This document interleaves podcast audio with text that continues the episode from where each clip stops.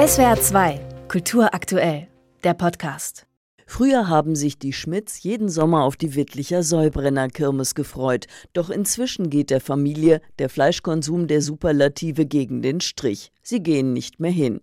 Annette Schmidt, die ihren richtigen Namen nicht nennen will, kommt aus dem Rhein-Main-Gebiet. Ihr Mann stammt aus Wittlich. Sie selbst hat von Anfang an gefremdelt mit der Geschichte vom Schwein, das bestraft wird, weil es mit der Möhre den improvisierten Riegel des mittelalterlichen Stadttors gefressen hat und damit den Belagerern ermöglicht hat, in Wittlich einzufallen. Ja, aus der Geschichte heraus ist es klar, dass die hier sozusagen bestraft werden, die Säue, weil sie die Feinde eben reingelassen haben.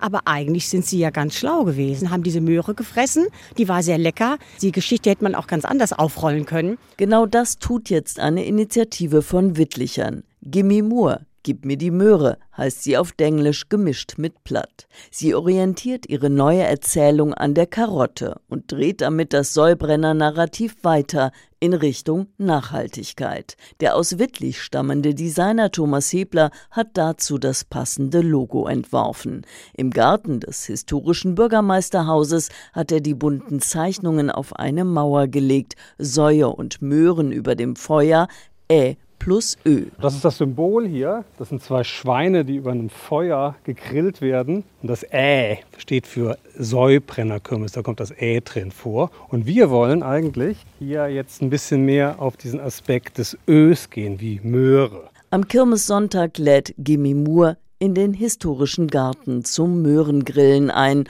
und nennt das die kleinste Möhrbrennerkirmes der Welt. Ein Seitenhieb auf Wittlicher Superlative, erläutert Uli Merle. Rekorde brechen im Schweinegrillen 110, 115 und nächstes Jahr noch mehr.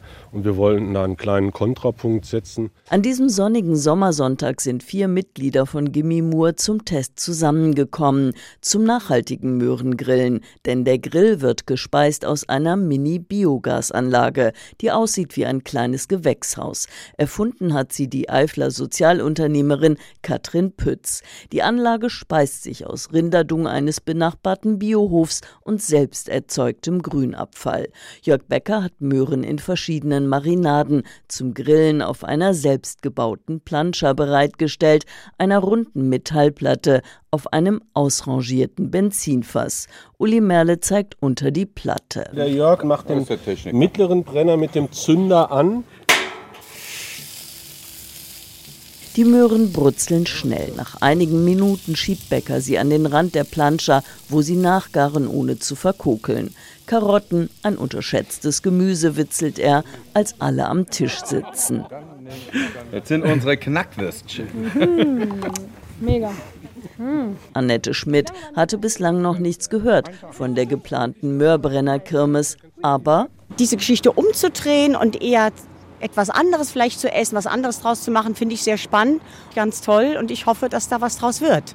Es wird was draus. Gimme Moore hat das Biogas fürs Grillen am Rande des Volksfestes in tragbaren Plastiksäcken gespeichert. Die sind rosa mit fröhlichem Schweinsgesicht. Das signalisiert, die kleinste Möhrbrennerkirmes der Welt setzt nicht auf Kulturkampf und Polarisierung.